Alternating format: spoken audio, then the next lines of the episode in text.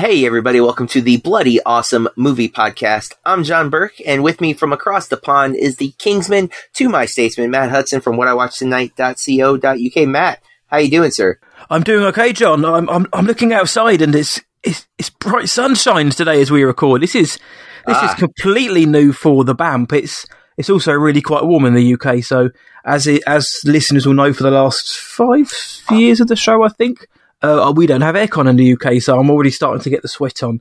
Um, and that's just because I'm speaking to John. The fact that it's Oh, warm yes. makes it even harder. But no, my friend, uh, I'm doing okay. Very excited to dive into tonight's film or this afternoon's film, today's film with you. But before that, I need to know how are you? You keeping Florida safe and well? Yes, uh, it's funny that it's sunny where you are because it is raining here. Um, it Yeah, actually just started to pour down a bit right before we started recording. Although it's it's it's doing one of those weird kind of like drizzles for a few seconds, stops completely, then it rains real hard for a minute, and then it's you know. But uh, it's been overcast. Uh, I got up. Um, won't say why just yet, but I got up this morning uh, because I I'm not at work today. Um, I was able to uh, run with my my uh, editor, uh, Burke Reviews. We we try to run on Saturdays usually, but we have again a reason I will talk about later. Um, Nice. we we were able to run uh, today, and uh, but it was overcast, so it was kind of like I still I sweat way too much. Like it is an unwieldy amount of sweat that I am I managed to produce, but it was still warm but cooler than a normal morning run because there's no sunshine today. Um, we just beat the rain, so it was nice. But uh, that's how I started my day. You know, got up, had an energy drink, ran uh, three miles. Well, mostly walked, but we run a lot of it. But it is a lot of walking. Um, but you know, we talk and walk and run and uh, complain about the run and then end the run. Yeah. Um, So your body, So- so, you've done, you've been for a run and had an energy drink, so your body can't tell whether it's buzzing or ready to sleep. oh, yeah, you know, it's it's in the balance. Uh, it's, it's all about balance. Of course. But we're not here today to talk about running or weather, even though we do talk about weather probably way too often. Um, but nevertheless, we're here to talk about a film uh, that both of us caught in the theater. Uh, it's only playing in theaters right now. It's called X. Um, maybe one of the worst titles as far as like it's a pretty. It's one letter. There's not too many one letter movies uh, that have a memorable title, but X That's true. from 2022, directed and written by Ti West. Uh, you may know Ti West for uh, his short on VHS, um, and then he did The Innkeepers, which I like, and I haven't seen. Uh, there's another movie of his that I've not seen, um, which I believe is on Shudder, so I'm going to try to check that out in the near future if I can. But X stars Mia Goth, Jenna Ortega, Brittany Snow, Kid Cudi, Martin Henderson, Owen Campbell, and Stephen Ure. Um, the IMDb synopsis in 1979, a group of young filmmakers set out to make an adult film in rural Texas. But when their reclusive, elderly host catch them in the act, the cast find themselves fighting for their lives. Uh, 95 Rotten Tomatoes, 78 Metascore, 7.5 IMDb user score, and a 3.8 on Letterboxd.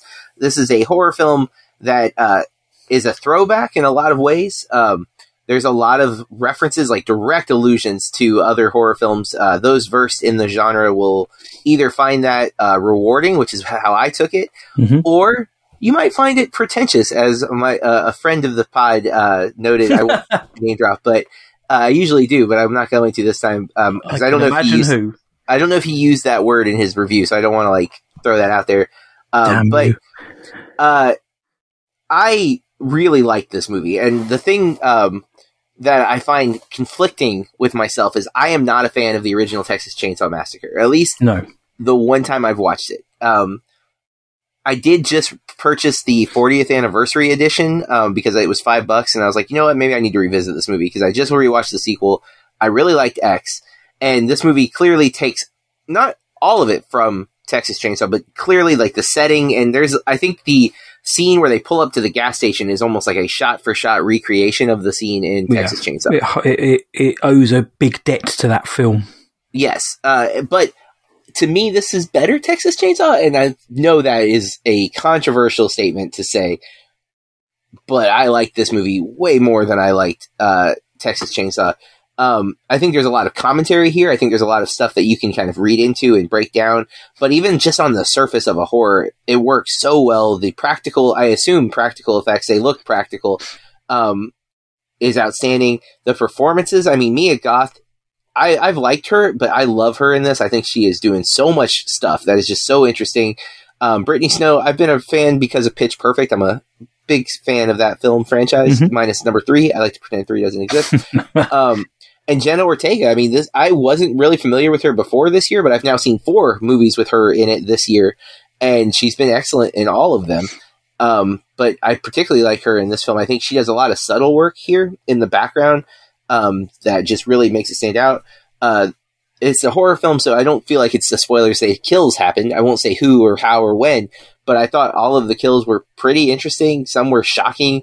Uh, I love catching movie references from the other horror stuff. I mean, there's a reason I really like Edgar Wright stuff, and a, a lot of it is that he's referential. Same thing, Kevin Smith. He's so referential to Yeah. things that we already love, and I think Wes is able to do that with a lot of horror stuff. And some of it is blatant, and others are you really need to know the film to get the reference of why this is there, or why this item is done this way, or why the shot is framed this way. And then there's a unique thing this movie does. He has this uh, really interesting editing uh, thing. He it's a motif that he uses a few times where we cut to the next thing, but we cut back, then we cut to the thing again, and then cut back, and then cut to the thing, and we stay with it. And I haven't figured out exactly why he does that, but I really liked it. Um, I thought it was really interesting. Obviously, to me, the fact that it's reused, there's a function there. Um, I have a few ideas that I haven't fully fleshed out, and I've only seen this once, and I feel like this movie is deserving of a rewatch to really get all of what it's doing. But I, I loved it. I, I was really like into it. Thought it was excellent. Um, I, I'm excited because I, I'm kind of a new fan of horror. Like I, I've really embraced the genre over the last year. It's something I'm really more interested in studying Mhm. and diving deeper into. Where you have been a, a bigger fan of it overall. So what, I would like to hear your thoughts, Matt. What, what were you thinking of X? Yeah, I've been a fan of horror since I've been far too young to enjoy horror films. And again, harking back to the old days of the show, I think listeners have probably gone on a trip with you um, from the early days where I'd always make the joke that, you know, JB, he doesn't like horses, he doesn't like horror films.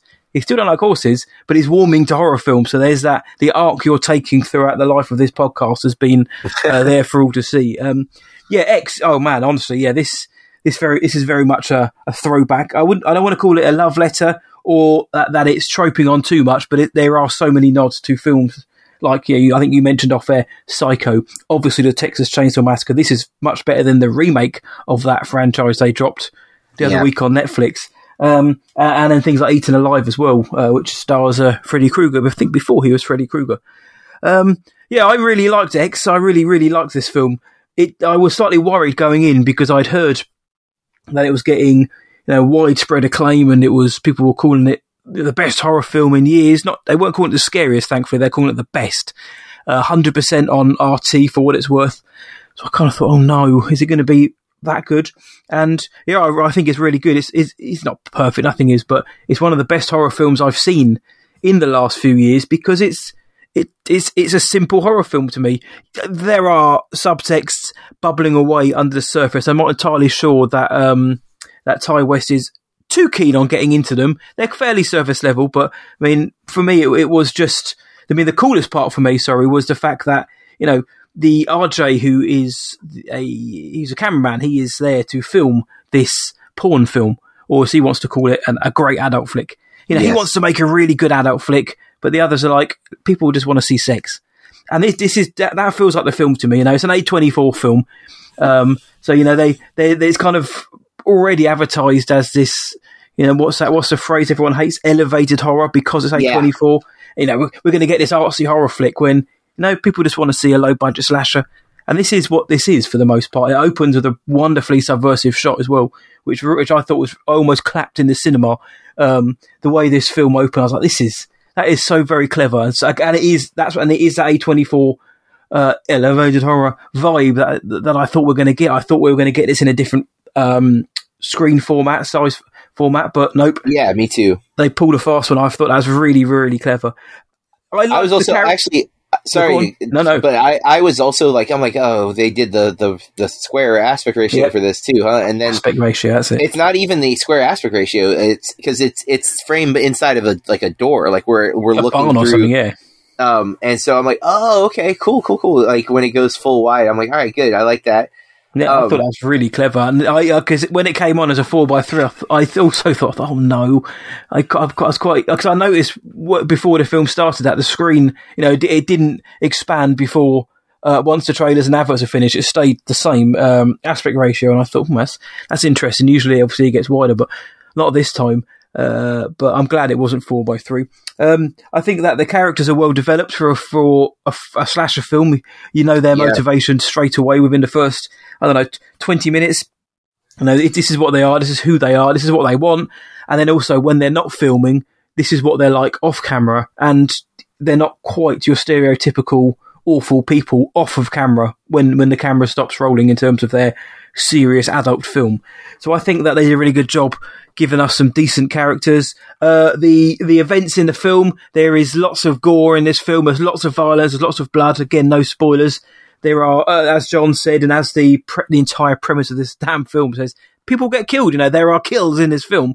Some of them are, some of them are kind of uh, very visceral. Others that catch you out of nowhere. Some are telegraphed um, right off the bat. But it's it's it's it's not a fun film, but there is a there is kind of an element over the top of it of it's, it's satirical without ever being satire. It's that kind of vibe to it. So it's where it's not taking itself wholly seriously, but there are still some good moments of horror. There's some good moments of tension, atmosphere. There's a great over. There's a great um, overhead helicopter shot uh, view. Sorry, of someone in the lake with an alligator. I thought that was really good. Uh, a bit of fore, uh, foreshadowing. But yeah, I I think it was a very good film. I I hear you when you say you know there are messages. There are there are some messages about you know uh, about sex, aging, porn, uh, the industry within itself. Obviously, there's some very obvious ones as well. Yeah, I think I think first and foremost, this is just a fun throwback. Um, slasher film sure. with uh, with some decent with some decent jokes in. Uh, we are, uh, there, there is a post credit scene, by the way, everyone. We won't go into that on this particular episode, but there is a post credit scene which I was quite surprised that there even was in the first place to this. But yeah, man, I, I enjoyed it. It's a throwback to those exploitation, sexploitation films of the seventies, and yeah, I mean, well, so and just, Mia Goth as well. You mentioned, sorry, you mentioned Mia Goth. I mean, Shia Goth, me a fan of her in this film. That's my bad joke of the day. Oh, yeah. I think she's really good. good. in in her roles. She's really good. yeah, everyone's decent. I think just this is a very surface, quick level reading, but just to point out, like I do think there's way more happening in this movie than than not. Um, oh yeah, yeah. That the old lady is is basically saying like I'm old, but can people still love me?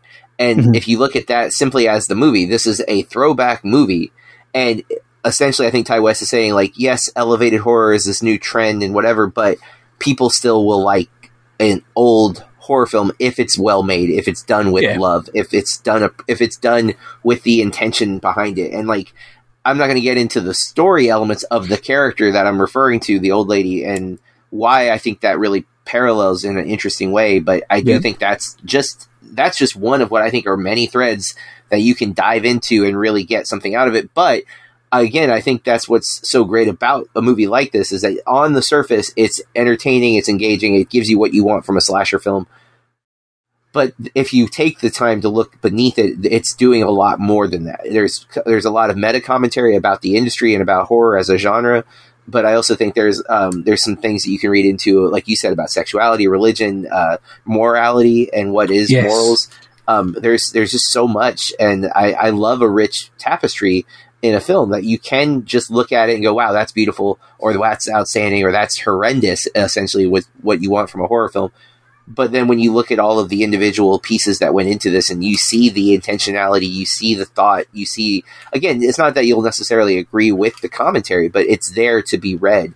And yeah. I, I love that about movies like this. It's one of the reasons why I'm really starting to appreciate horror is seeing all those different levels that you can come at it and, and really get uh, the allegory um, that it's doing. So uh, I, I, this is a film I'm definitely going to add to my collection. Um, and I see rewatchability, and as you mentioned, the post credits, which I wish I'd known was there when I saw the movie because I had to watch it on YouTube thanks to you. Um, because the I post credit scene that is not the film. Yeah. Yes. yeah. Yeah. Yeah. Sorry, uh, not the film. Um, although who knows? I hope it's not. Please go see it yeah. in theaters if you can do it safely um, support movies like this because it's really cool that this got a big release. I'm I was surprised that this was at my local yeah. theater, um, and nothing else came out. Like this month has been one of the driest months. Um, outside of we got the Batman, but then for like two weeks there was almost nothing major. Uh, but X is a is a big release in my eyes, but it's not gonna. It's it's obviously not a four quadrant movie. It is a very hard R. Um, Yeah. I would imagine this was close to NC seventeen. At, at, It, it was an 18 over here, so yeah. so yeah, so um, because it there's uh, the sexuality is actually pretty tame, but it's still it's the the premise of it alone is going to imply there's going to be a lot of sexuality in this film, and there is. Um, it's mostly. I've seen much more graphic stuff in movies that are rated R, to be fair, but Mhm. it's still like there is still considering the runtime and the amount of time we spend in those scenes, they are pretty provocative and and you know they're there. So you know if you're if those are of- out of your comfort zone, I think it plays into what the actual kind of meta quality of the film almost that Yeah. RJ wanted to make an, an artsy adult flick and wh- when when the film shows you know the, what he's the footage of what he's done the kind of interspliced with it actually happening you know it is done in that taste artsy tasteful way if you will so we kind of get to see how how we see the the sex unfold on screen is you know in the the adult way, as RJ said, that he wanted to put it across. So they've gone. I thought that was quite clever as well. Um, yeah, I agree with I agree with what you say there. It's a much more eloquent way of putting it. That there are, uh, for me, yeah, up, uh, most up, up top. This is this is a cool th- throwback slasher. But yeah, you you you peel away the layers, and there are many other subtexts underneath it, which some are di- some are dove, in, dove into more than others. Others are just there for you to interpret. I'm sure, given the chance, yeah, they'll they'll dive into these a little bit more. But yeah, I think this was this was a surprisingly good film. Um, sometimes with a film like this, you know, does it does it uh, deliver on its premise and on its promise as well? And I think it did. The premise it worked, and the promise of what I'd heard and what I thought it could give me, it gave me what I wanted to do. So yeah, in, Yeah. term- uh, in terms of was it, it was one of the better films I've seen this year. Probably was because it gave me what I wanted. And so far, Yeah. some of the best films I've seen this year, simply because of what I wanted out of them, have been the horror films. This and Scream, for example. You know, Yeah. I, I went in, I wanted something, I got it. I'm very happy. Thank you very much. I mean, Uh, so I'm, I'm looking forward to hit, seeing more about this. the Batman has been argued to be a type of horror film too. So like if you want to be you know really uh, pedantic about it, I think we could make an argument that yeah, the best films so far this year all fall into the horror genre. If you want to call Seven or a horror film, or, or even to a much lesser extent, because I think it's what actually is, but Silence of the Lambs, you know, they, they kind of straddle that line. I'm not Yeah. saying that the Batman is up there with Silence of the Lambs, but you know, they they're, they're, they're kind of bandied about genres, and there is certainly elements of horror in the Batman, certainly in the opening scenes, uh, 10, 10, 15 minutes. So. Um, yeah, no, I, I agree. Some of the best films have had at least had horror inflections or undertones. So, John, it will be your favourite genre before you know it. I, I you know I I don't doubt it at this point. I'm really vibing with it. Uh, I do like a lot of other genres, but uh, horror, man. Um, if it's if it really connects, it's it's definitely a, one that really connects. Uh, like it's a genre that when I like something in it, I really like it. Um, same time though, when I don't like it, I really don't like it. You Yeah, know, there's a lot of crap out just- there. Um, I really don't connect with. But um, and again, some of the the stuff that I feel is not good are some of the most beloved horror films, like Texas Chainsaw, which I just there's just something about it that I just cannot connect with. Um, I'd rather watch this again than watch um, the original TCM, which is heresy to some, but it's opinion to others. I don't hate the Texas Chainsaw Massacre, but I'm exactly the same as you. We've said it on the review of the new episode, the news phone, but there's just something about it. I always feel like I'm being held at arm's arm's length, and I know that's always also part of the director uh, Tobe Hooper's um, what he wanted. He didn't want to give us a, a soft, cuddly horror film. He wanted us to feel dirty and grimy, and I do. But in this instance, it's a bit too much. yeah, With that yeah, instance, I feel. I feel the same. But uh, so that's liked it. that's our review of X. We both liked it. We both recommend it. Again, as long as you like horror and it is gory and there is nudity, so know that going in. Like if it's if those are things that you don't want to see, don't see the X because it's going to give you that stuff. But if you're into the horror, I think it's it's definitely a must see for uh, for fans of the genre. Yep. Let's move into our next our next segment is chuffed headlines. Um, these are movie or pop culture news that caught our attention. Uh, Matt went with a, a, a British character of sorts. Matt, uh, what's your headline this week? I did. I've kept it close to home. Uh, my headline is from Screen Rant. It's an article by Lola Macaulay. And the headline is Daniel Radcliffe reveals he used to be embarrassed playing Harry Potter. Uh, it is slightly misleading headline. Uh, saying uh, when I saw it, I was like, "Oh, Radcliffe hates Potter," but not quite. Uh, Daniel Radcliffe reveals he used to be embarrassed playing Harry Potter, and only came to think of it as cool when looking back on the work. Um, what he's actually, what he actually said was because you because you've got to remember when Daniel Radcliffe started as Harry Potter, he was what 11, 10, 11 or twelve or something. He was and a kid, Yeah. and he grew up with that character. So every few years, he'd have to go back, or every every year for about ten, for, for about a decade of his life, he'd have to go back to that character. Uh, and he said because he was asked, they were he was doing a press tour for the Lost City alongside Sandra Bullock and uh, Fab, uh, a outlet called Two Fab. Basically, he said, you know, is there any, you know, is there any film roles you look back on and you're embarrassed by? And Radcliffe said, I think honestly, when I was on Harry Potter and dressed as a schoolboy, it didn't feel like the coolest thing at the world at the time. It's been later that I've looked back and gone, that was incredibly cool, and I do feel that now for sure. So he he wasn't embarrassed playing Harry Potter. He was he's just a bit, you know. He thought, well, I'm you know, I'm growing up now. I'm a I'm a teenager. I'm I'm I'm, I'm growing up. I'm going through puberty, and all I'm all I'm doing is you know, walk around with a wand and these robes and these kind of weird thick glasses. It's not really very cool, is it? Uh, but you know, in in hindsight, he looks back and is like, that was that was great, which always makes me happy to hear because you hear of a lot of actors who uh, made their name in a certain role and they don't always talk too fondly about it. And Radcliffe has gone on to appear in some weird and wonderful uh, films. Like really, some some of them are so far from the idea of Harry Potter. It's fabulous, and I really like that. Elijah Wood went on a similar trajectory as well, where he just started doing a lot of indie films or or kind of art films. Uh, that weren't necessarily for the mainstream post Lord of the Rings. And Danny Radcliffe had a really interesting career. I've seen Oh man, most of his films post Potter, most of them, and for the most part, I've, I've enjoyed most of them, if not all of them. I think he's generally quite good in them. I just like the fact that he's pushing himself. Part, I'm sure to start with, because I think it's the Woman in Black he did first. He definitely he, he himself said I took that role because it was so different to Harry Potter.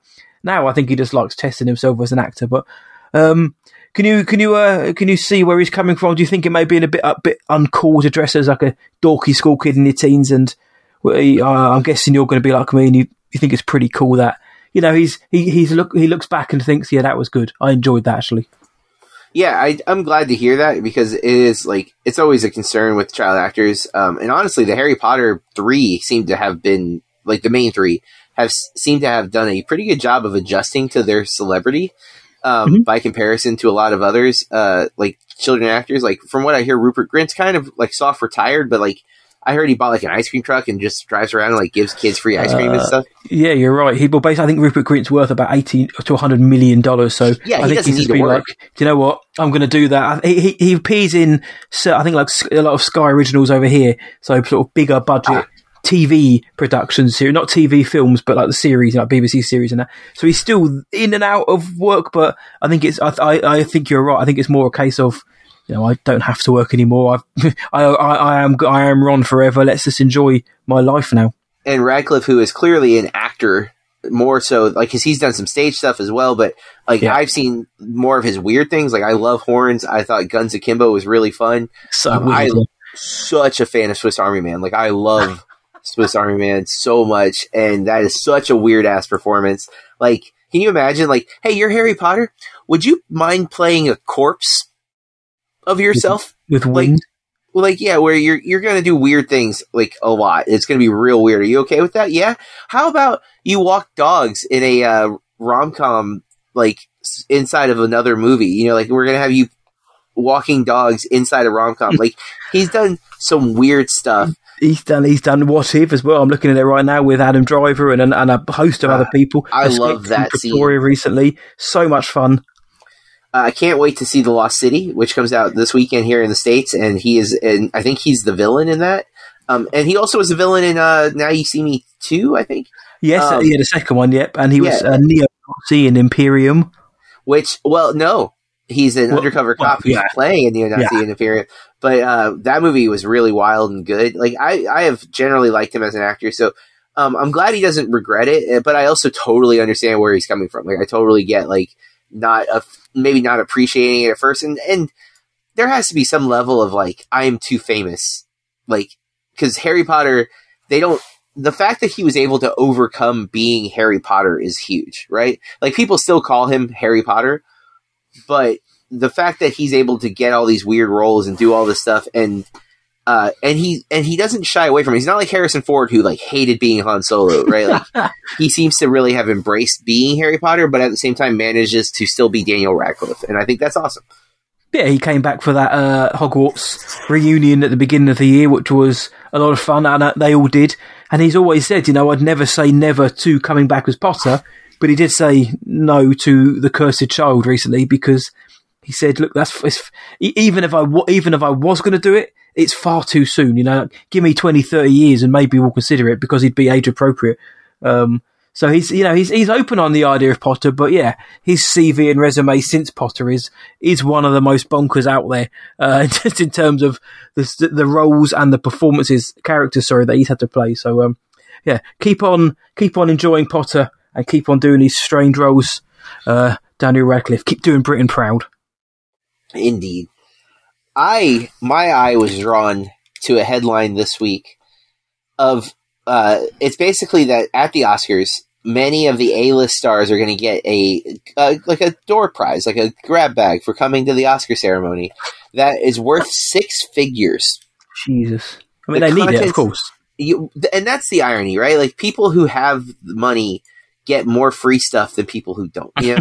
um, and that's yep. that's a that's not necessarily wrong to the people or you know but it is like one of those signs where like we live especially here in the states we live in a country where we don't have free healthcare which means many of our citizens don't have free health um, or don't have access to healthcare without it being ridiculous um, and then you know things like that are always a perspective i have an ad blaring in my ear thanks to this article um, and like the stuff in this bag feels real zany um, like there's so much stuff in here that like you're like do they need these things like um and can they just buy these things but the biggest crazy thing to me i actually heard about this uh on another podcast i listened to but um they get an all-inclusive stay at Turin Castle in Scotland.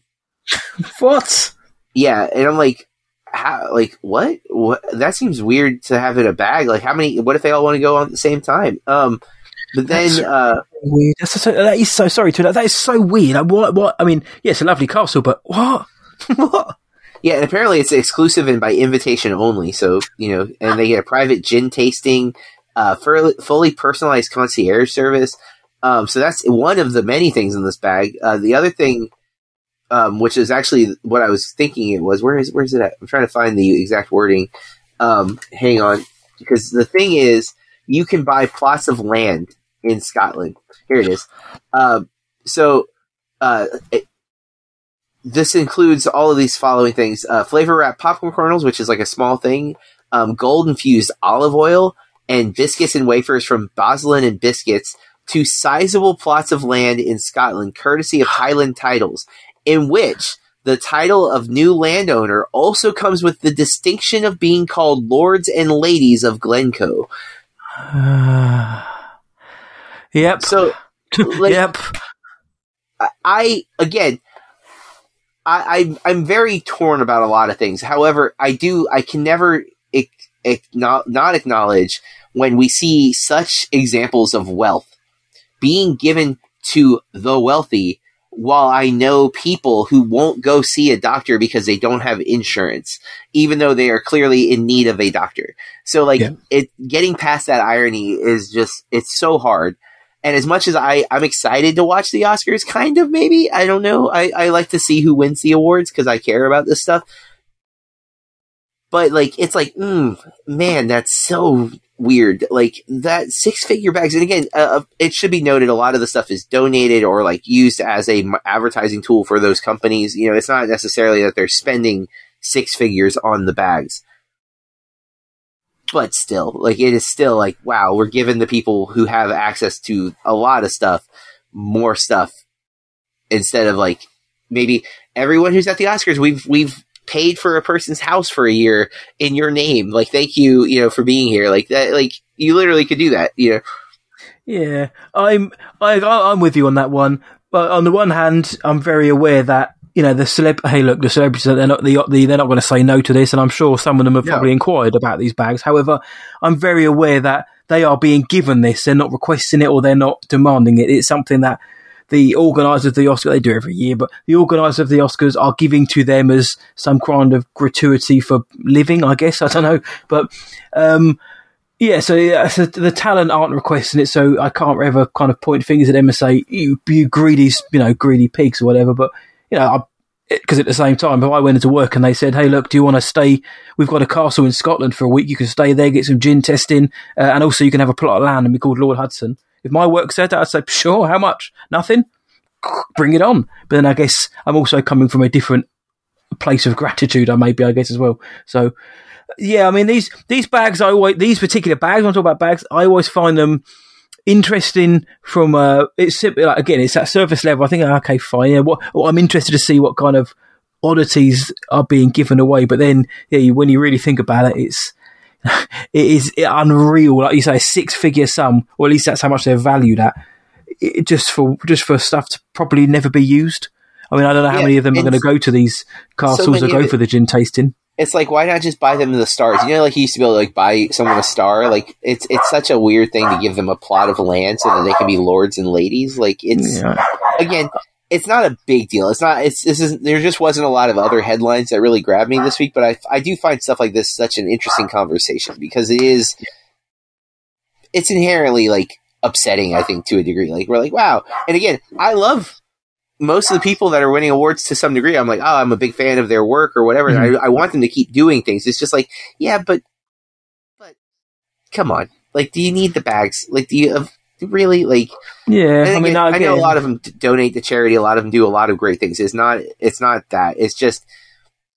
I don't know. Maybe even keep that a secret. Like, let, don't let us Yeah. know that you're getting these bags. Like, it feels it feels off. I'm I sure that some are going to post it on social media and stuff too. But Oh, absolutely. I think you're right there. Whilst again, I don't blame like Benedict Cumberbatch. Is, he- is he going to get a bag? Probably. That's not his fault that they're going to give it him. Fine. But yeah, I'm totally, totally with you. That is, it, it just feels odd, and it, it, it feels like the, the the gap now between. I feel like movies. It's not. It's movie stars have always been held on a different plane of existence almost from way back in the golden age of cinema. So that's not a new thing, but it just feels like the gap is getting further and further away now from reality. Like the overall um, feeling of it, like the Oscars.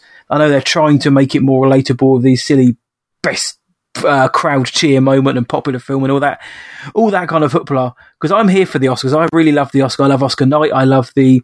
Uh, I love the awards being given out, and I love seeing who's going to win this year. And I've, I know, I get a, I get a nice warm feeling when it comes to the Oscars. Again, you know, sub- it's all subjective. We may not agree with who wins, but you know, it's it's it's a fun evening. But yeah, it, it is also a, an excuse for the the academy to just lavish untold riches on people who probably don't need it, rather than maybe doing some more philanthropic work with that money. Which hey, maybe they do. Maybe the academy are the most charitable organisation out there. I don't know, but maybe in a year, maybe in like the years where we've had like a mass pandemic and wars and things like that, maybe it probably doing best to just not really publicise it or use that money to uh, spend on good causes and then make yourself look really good in the eyes of in the eyes of the, the the public. So I don't know. Yeah, it's a it's a strange tradition, but it's one I don't think is ever going to it's going to stop anytime soon. Yeah, no, and again, it's not no real hatred. It's more just No. like it was a fluff piece. I'm I'm mocking it with the uh, a right amount of visceral fluff. Uh, That said, that's our, our headlines for the week, and they're they're pretty light for once. Sometimes they're pretty heavy. This week, pretty light, nothing big. Uh, let's get to what we've been consuming. Then this is media consumption: movies, TV, video games, music, podcasts, whatever we use to pass the time between recordings. Matt, what have you been consuming since the last time we spoke? Well, I wish somebody had called me pretty light. It's been a while since I've heard that, but um, I've been uh, I've watched a few things this week. I listened to the Force Center podcast again with friend of the sessions Ken Knapsock and his buddy Joseph, or his co-host. Uh, I, I didn't realise that they release episodes almost daily about geeky things like Star Wars. So I listen to that usually at work. I've we I get asked a lot, you know, do you listen to podcasts, and if so, when and where? And I usually kind of say, well, no, because I don't ever feel like I have the time to. It's never a it's never a case of not wanting to because there's so many great content creators out there, and most of them John listens to.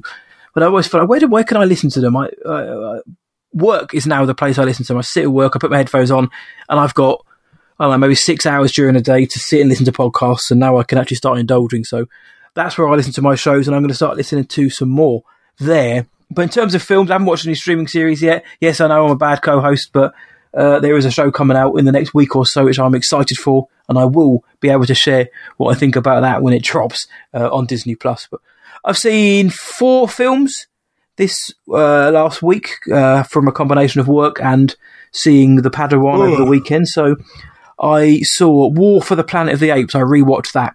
Oh, um, recently. Uh, we had a guest on sessions recently who I guess I can't say who it is because it doesn't drop for another month or so. But they were in this film, that film. So I thought I'm gonna watch that film, see what they did in it, and so I can at least reference it. Uh, and also, I really like the Rise and Dawn and War. I remember coming out thinking, I think I liked it. I want, I, will, I want to really like it, but I'm not sure I really liked it. So I rewatched it and I was like, it's a good film. Like, without the expectation, I think War is a good film. It's a good way to end the trilogy off. Um, I don't think it's as good as the first two, but that's not a bad thing considering just how good those first two for me, anyway, are of the of the Matt Reeves Apes films. Um, and then I watched a couple of films for our upcoming episode of Movie Astrology where we're talking about 1991 in film. I watched, speaking of Harrison Ford again, regarding Henry, uh, a film with him and Annette Bening. I watched I think- Bugs Bugsy. Sorry, go on. no, I, I was gonna say. I think is that Ron Howard's. Does Ron Uh, Howard direct that? No, but uh, there is a fun fact about who writes it, which I'll drop on that astrology episode. Got it. Who got it. it was? Um, is it Mike Nichols who directs? I think it's Mike Nichols who directs regarding Henry. Ah. Um, I think Harrison Ford's done a film correct. or two with him.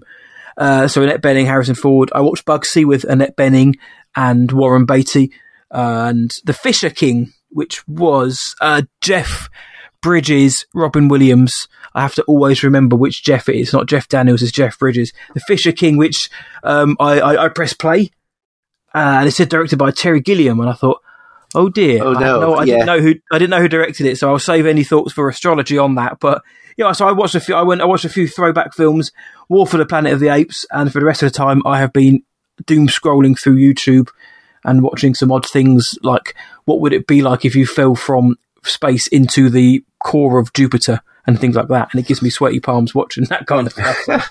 Um, that's me. Fairly simple this week, but John's always got a mixed bag. So what about you this week, my friend? Well, uh, Blank Check just started their new series with Sam Raimi. Um, so uh, not with him like on the show, but talking about his movies. And uh, so they started with his first film, Evil Dead, which I decided to rewatch after listening to the podcast. Um, but uh, so I caught More Than Robots, which is a documentary on Disney Plus. Nice. Um, that's directed by uh, Gillian Jacobs or Jillian Jacobs. I'm actually not sure if it's I Gillian think or it's Gillian. Jillian.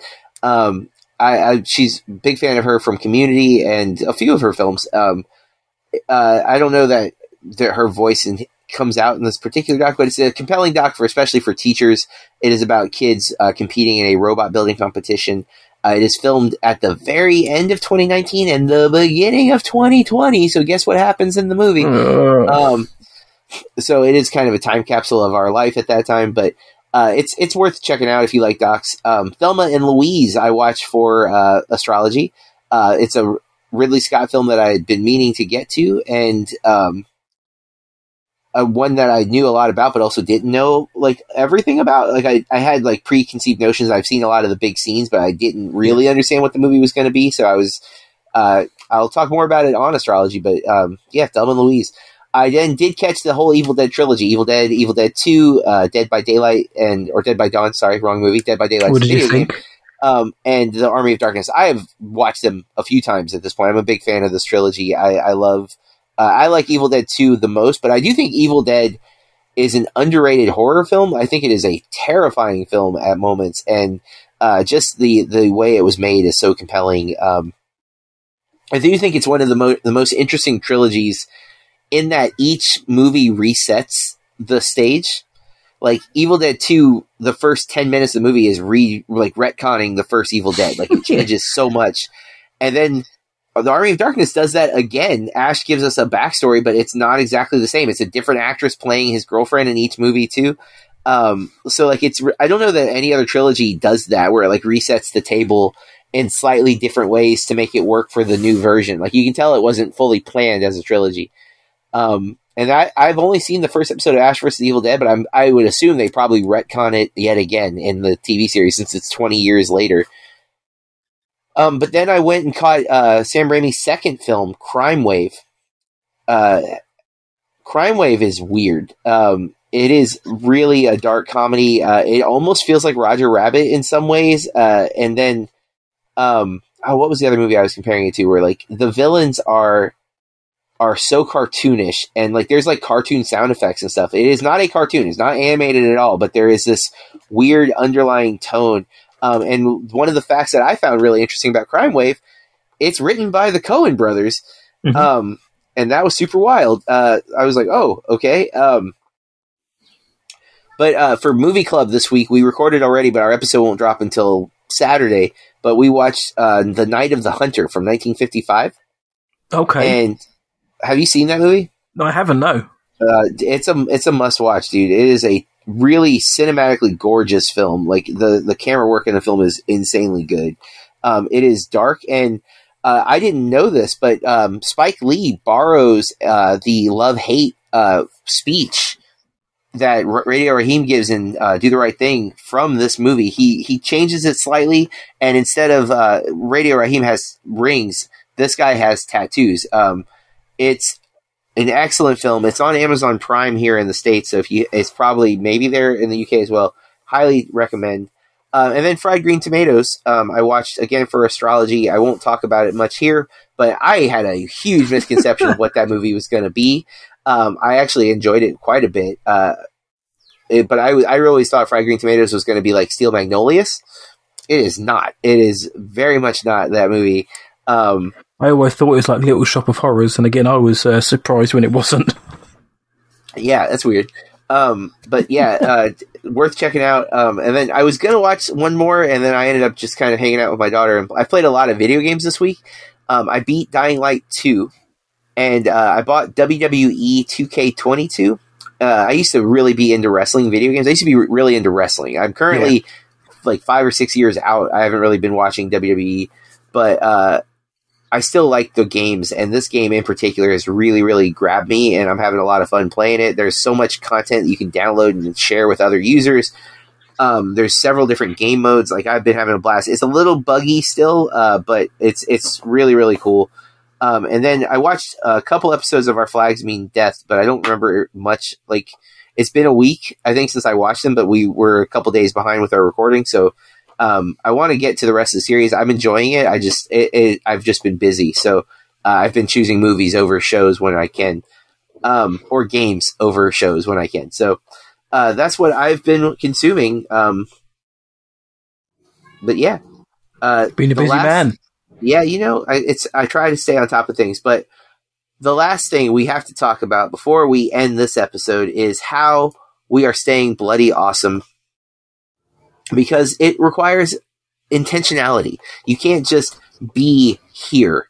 You have to actively think, how do I keep the awesome levels at peak performance, right? Because we're like machines, man. If you yeah. don't get the oil changed, if you don't get, you know, the, the, the rest that we need, sometimes the awesome levels can drop. And we don't want the warning sirens going off. Those are annoying. Nobody needs to hear that. We want to keep this going. So Matt, I need to know what are you doing to make sure you're staying at the appropriate bloody awesome level? Well, my friend, in order to stay uh, well oiled since the last episode, I have done something which I don't often do, and that's sleep. I um I am the you know awful as a night owl. John probably can actually attest sometimes because yeah. I get a message from John that what it pro- probably be sometimes about half past nine, maybe in the evening, John's time. So you know you're just sort of maybe chilling out you'll get a message back. It's half past two my end. I'm just just up, just doing stuff, uh, and then I wonder why I'm knackered. I'm tired the next day about and crash at about two p.m. Think oh, and then it hits me like, why didn't you just go to bed earlier? Why don't you get more sleep? You're not missing out on anything by going to get an extra two hour or two sleep. So um, the last week I have been sleeping earlier. It was a push to start with because my body was trying to say no. It's only you know eleven. What are you What are you doing? It's usually this is usually party time. By party time, I mean this is usually when you put YouTube on the TV. Um, so I've been uh, enjoying more sleep recently because I heard it gives more benefits, cognitive, and just made you feel better. And I also heard that you can lose weight in your sleep. So I'm thinking, well, if I can do, if I can sleep more and exercise less and maybe still lose weight, this is a surely a win-win. But uh, I'm not entirely sure I've quite got the grasp of it yet. But um, no, yeah, my friend, my my I have been staying bloody awesome simply by catching last last week. I think was drinking more water, which I still am doing. Now it's sleeping more to get the keep the brain functioning um, and to stop feeling so drained. Uh, so then when it comes to recording a bloody awesome podcast like this, I actually feel bloody awesome for once. So that's how I've been doing it, my friend. A bit of self care again. That is an important thing, sir. I don't think we often take advantage of uh, of our well, taking advantage of taking care of ourselves.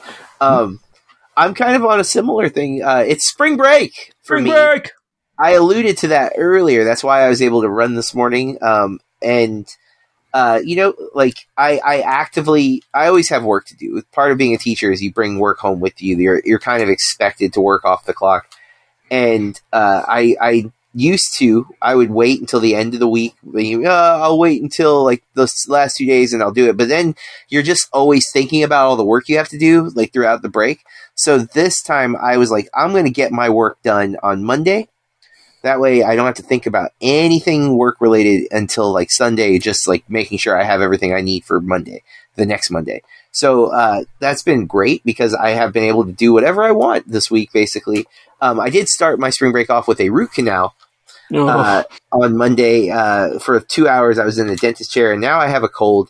Uh, I am assuming it's probably because I was around people with my mouth open for two hours, even though they were wearing masks, as you know, doctors and dentists have always done. yeah, Um, I never but- moaned. uh, but nevertheless, I woke up this morning with a cold. I have uh, tested negative for COVID, so positive there.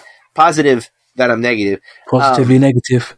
but uh, you know, I'm just enjoying myself. I've been trying to uh, watch some movies and uh, play some video games, like I said, um, but just trying to relax, which is, I think, how it's connected to your sleeping. I'm not sleeping more um, because I kind of just can't. I, I sleep like five to six hours most nights. Mhm. Um, I did stay up a little later than normal last night, but because I was playing a game with a friend. Um, but yeah, I'm just trying to like enjoy my time off and uh, decompress and uh, we're, when we come back, we have basically eight weeks left of school, and we're on Oh, summer man. summer vacation. Although I am working, uh, I'm teaching online c- college classes this summer, so not even getting my full summer break. But um, my online classes are relatively like I don't do much. I just you know uh, facilitate basically. But nevertheless, uh, I've I've been trying to really break this week, so I'm grateful for the time. Do you have that thing where you take time off, or you have uh, spring break, or or, or, um, an enforced break from class or, or your job, and you and you start panicking, thinking, "I've got so many things I want to do. What do I pick first? Like, for example, you mentioned films. Sometimes I think. Oh, there's about nine films I want to watch. Oh, well, which one do I want to watch? Which one do I want to watch? But at the same time, I want to play a video game, and I also want to go for a walk. Oh, I also want to do. Do you ever get that feeling where you suddenly Oh, have yeah. time and you don't quite know what to do with it? All the time. Um, okay, okay, good. uh, a lot of times the the choice paralysis happens where you end up doing none of those things and you just sit in a chair going, I should probably do something, but you're just like, but what? How do I decide? Um, it's one of the reasons I love doing the podcasts that we do because it gives me a focus. Because like Yes. I s- often feel overwhelmed by the amount of movies that I want to watch, and I I use uh, lists like for movie astrology or um, I uh, th- our local theater is getting a Bollywood movie, which our local theater never gets that type of stuff. Like Hmm. we are not a uh, we have actually we have an anime playing right now, um, which surprised me because also our theater rarely gets anime, and we never get international films, and so That's I was really surprised. I think it's called RRR if I remember correctly, and Oh, the I'm way not my- too clued up on Bollywood. I'm not at all. And that's so the way my brain works was like, well, I clearly need to do a deep dive into Bollywood if I'm going to like watch this movie. so what are, I, I, I went on Letterboxd and I'm looking like, I'm sure someone has made a list of essential Bollywood movies. And- Here's the thing. The first thing people who make lists, if you're calling something essential, you can't put a thousand movies on the list. That's not essential. A thousand's way too many. You need what are the major touchstones that will give you an idea of what this film genre has been. So. 20 movies is I think a minimal like standard if a, if a genre has been around for a long time. Obviously some genres if they're only a couple of years uh, there may not be 20 movies, but like I understand there's thousands of Bollywood movies, and they're probably great, but you don't need to watch a thousand to understand what the genre has been over its time period. So I, I, especially you can't call it essential. If you want to make a mm. list that says all of the movies, cool, do that.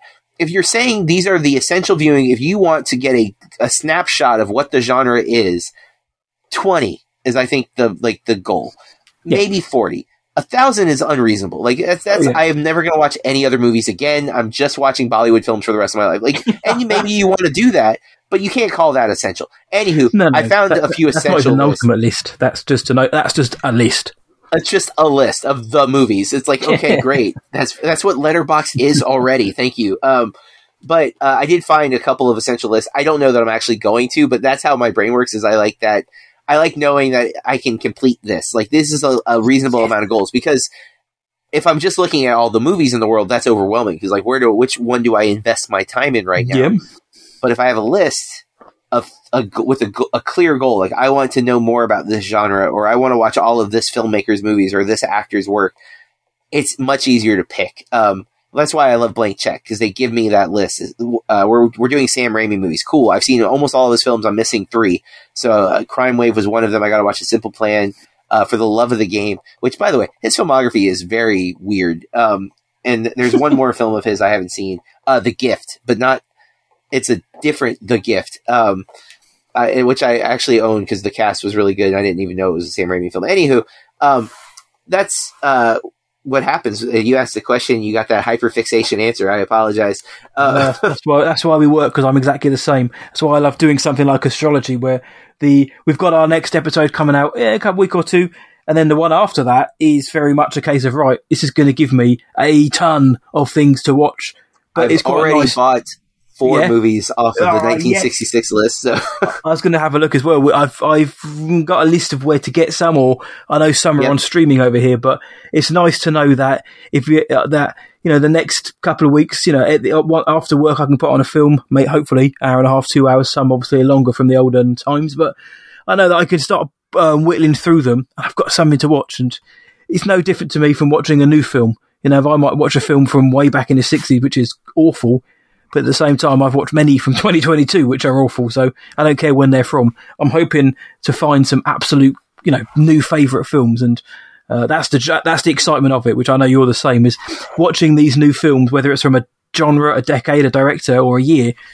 and hoping you suddenly have a like a new film to put in your top 10 or top 50 films of all time. So that's what gets, Yeah. keeps me going. Well, folks, that is our episode for uh, X. Um, we will be back next week with a kind of weird episode. Uh, the UK and American release dates for the, the movies that are coming out are messed up. Um, Ambulance is coming out in the UK this Friday, Yep. but it doesn't come out here in the States till April 15th, I believe. And then over here this Friday, The Lost City is coming out, but it doesn't come out till like April 8th in the UK. Yep. So Matt and I decided uh, we will do a split review. He's going to watch Ambulance. I'm going to watch The Lost City, and we will be here to just spoiler free episode. Uh, he'll talk about Ambulance a little bit and hopefully get me hyped up to see it. And I will talk about The Lost City, which I got to say, The Lost City has Burke Love all over it. Like it is a rom com with Channing Tatum and Sandra Bullock and Daniel Castle- Radcliffe. and Daniel Radcliffe. The cast looks great. Um, everything. Every time I hear the Lost City, I shudder because I think of the Lost City of Z and think, "Oh, please, not that again." But I'm looking forward to seeing the Lost City ambulance. I, I I'm going to go in with expectations of some level at least. But three actors I like a lot: Jake Gyllenhaal, Yahya. I always forget Yeah, Abdul Mateen. Yep. And then um, uh, Eiza Gonzalez is uh, Mhm. the female Yeah. lead, um, and I, I really liked her in Baby Driver, and so and uh, she was in the worst person in the not the worst person in the world, the um the freaking Soderbergh film. Oh, I can't think of what it's called. It's gone Is off the top of my head as well. It's got Rosamund Pike in it. Man, I cannot think of what it is. But anywho, um, yeah. So I'm I'm hopeful for it, but it's it's Michael Bay, right? It's, it's Transformer less Michael Bay though, so Ah, yes. He's he's done, Michael Bay. We all, we all joke about him, but he's done some good films. You know, like his Oh, yeah. nineties films. Some of them are great, or they're or worse. They're guilty pleasures. But now, of course, he's known as the smash bang wallet robot guy because of his own doing as well. May we add? Yeah. I'm you know I'm, I'm never going to go to a Michael Bay film and expect to be bored. Put it like that. But uh, with that kind of weird hybrid thing, we won't be doing spoiler eps for either Ambulance or Lost City uh, because we don't want to spoil it for the other person. Um, but we are going to have our spoiler episode for X. So uh, if you're subscribed to Bloody Awesome Movie Podcast, you will get that in your feed on Monday, like usual. Um, in the meantime, you can follow us on social media. Uh, on Instagram, we are Bloody Awesome Movie Pod, and on Twitter, We are BAMP underscore podcast, B A M P underscore podcast. And if you're still on the old Facebook, you can search us up there. Uh, just search Bloody Awesome Movie Podcast. You can follow me individually at BurkeReviews.com and at Burke Reviews on all the social media platforms. And Matt, Uh, you can find me what I watch tonight.co.uk. Same again, all the social media platforms and Letterboxd as well. and uh, if you like what we're doing here at the Bloody Awesome Movie Podcast, we ask that you take just a minute and give us that five star rating because it helps other listeners find us. And that is what we're hoping for. We would like other people to listen to the show. We appreciate you. We don't want you to go anywhere, but we would Mhm. like some some additional ears hearing the words that come out of our mouths. That said, uh, we encourage you to keep watching movies. And stay bloody awesome. blood, blood, blood, blood, blood,